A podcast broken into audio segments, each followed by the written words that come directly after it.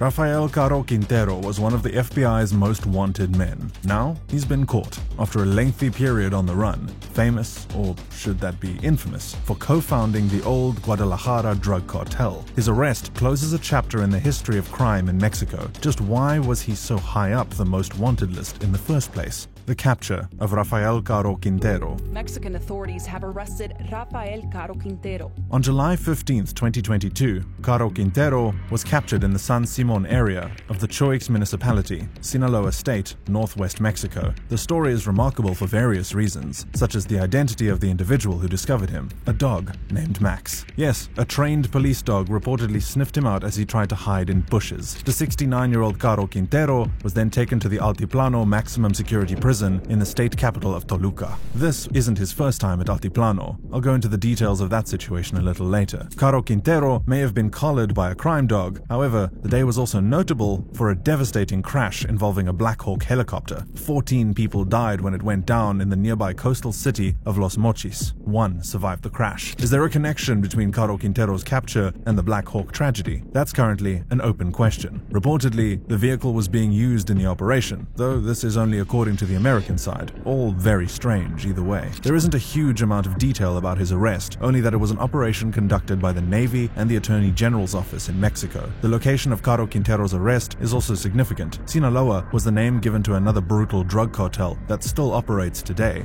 Its former leader was Joaquin Archivaldo Guzman Loera, aka El Chapo. Guzman and Quintero were born in the same municipality. Both became part of the epic and violent history of cartels. Here's how Caro Quintero came onto the scene and made his name.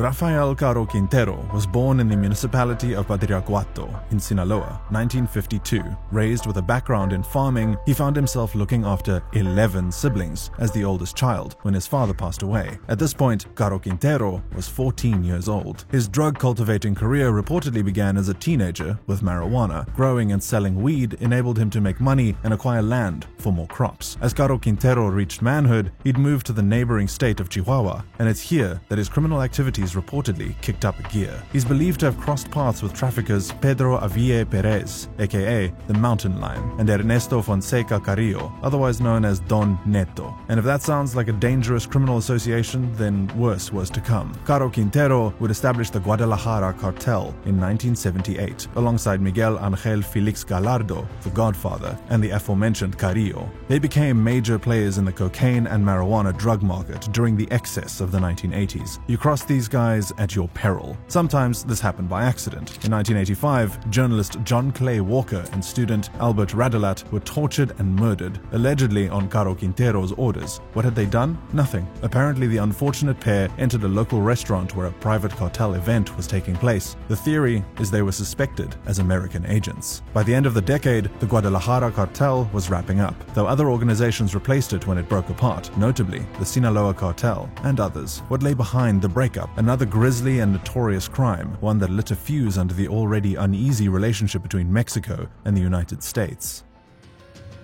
1985 was a bad year for Caro Quintero. Not only was he thought to have had John Clay Walker and Albert Radelat killed, he also took revenge on a genuine US undercover agent, Enrique Kiki Camarena. Unlike the poor souls who died from being in the wrong place at the wrong time, Camarena was heavily involved in challenging the cartel. A few months earlier, a ranch called El Bufalo in Chihuahua was razed to the ground by law enforcers. The ranch covered 2,500 acres and cost its owner approximately $160 million in lost weed. Who was the owner? One Rafael Caro Quintero. The Guadalajara cartel believed that Camarena was responsible for supplying information leading to the raid, so they sought him out, using officials to snatch Camarena and a man named Alfredo Zavala Avelar. This reportedly happened during the day. How was Avelar mixed up in the situation? Well, he'd apparently committed the crime of being Camarena's pilot, another life caught up in the brutality of the drug wars. Transported to western Guadalajara, the men were tortured and murdered murdered. The torture lasted for an astonishing 30 hours. When Camarena's remains were found dumped in Michoacan state, it caused outrage and led to the DEA launching their biggest ever murder investigation, Operation Legend. While Caro Quintero later denied involvement in the crime, he fled to Costa Rica. This bloody sequence of events wound up with the demise of the Guadalajara cartel. The cartel eventually lived on through other organizations, yet the decision by Gallardo, Caro Quintero, and others to go after Camarena proved to be disastrous for the empire. They got their pound of flesh, but arguably took chunks out of themselves in the process. Caro Quintero's life as a fugitive didn't last long. He was tracked down to Costa Rica and arrested a couple of months after Camarena's murder. Sentenced to 40 years, the maximum allowed under the Mexican justice system, he took his first trip to Altiplano, staying in three facilities over the years. He didn't exactly live a quiet life behind bars, at least according to reports. Like his contemporary, El Chapo, he managed to pull strings whilst incarcerated. Money was allegedly laundered through various businesses via his family contacts. And it's not like the drug trade stopped because a boss was locked up. Brother Miguel succeeded Rafael as the head of his own setup, the Sonora cartel. The Guadalajara cartel fragmented fragmented into assorted groups, which maintained a firm hold on the flow of narcotics. Plus, Rafael Caro Quintero may have been destined to spend his life in jail, but turns out destiny had other ideas. A sentence of 199 years actually hung over his head, though he'd be out before that. In fact, he never passed the 30 year mark. Questions lurked in the background over Caro Quintero's conviction. Not that he wasn't a likely culprit for the crime, more that the circumstances behind the high profile trial were seen as all wrong.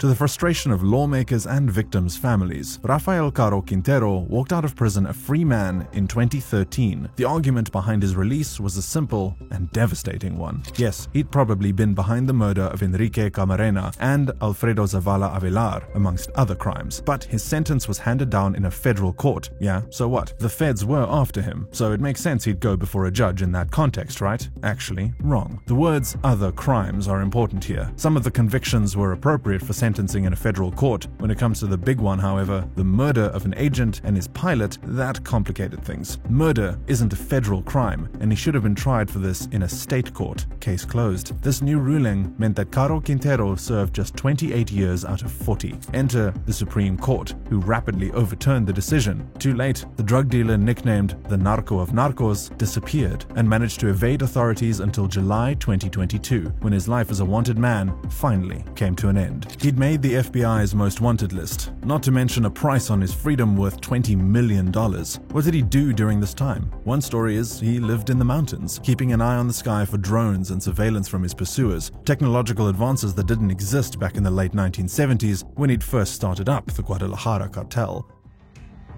Now he's likely to spend the remainder of his days behind bars. What can we take away from the life of Rafael Caro Quintero? He's widely seen as an evil man, and with good reason. But is there more to him than the image of a brutal drug lord? Thankfully, well, depending on your definition of thankful, Caro Quintero spoke to the media from his hideaway in 2016 and 2018. The first time was to Proceso, and the second to the Huffington Post. During these fascinating interviews, he revealed his assertion that he'd only dealt drugs in his earlier years. He also expressed a wish for peace and a need to protect his family, denying that he'd played a role in the deaths of Camarena and Avelar. He also mentioned his health problems. A prostate issue had apparently left him weakened, and mention was made of his less than opulent lifestyle. Overall, the purpose behind the interview was to set the record straight in the wake of stories about his criminal behavior. While Caro Quintero has been the cause of tensions between the USA and Mexico, one thing they have agreed on is his extradition to the States. Washington previously tried to extradite him during his first spell in prison, but Mexican authorities didn't agree. In terms of Caro Quintero's contribution to popular culture, a fictionalized version of him is available to watch via the Netflix show Narcos Mexico.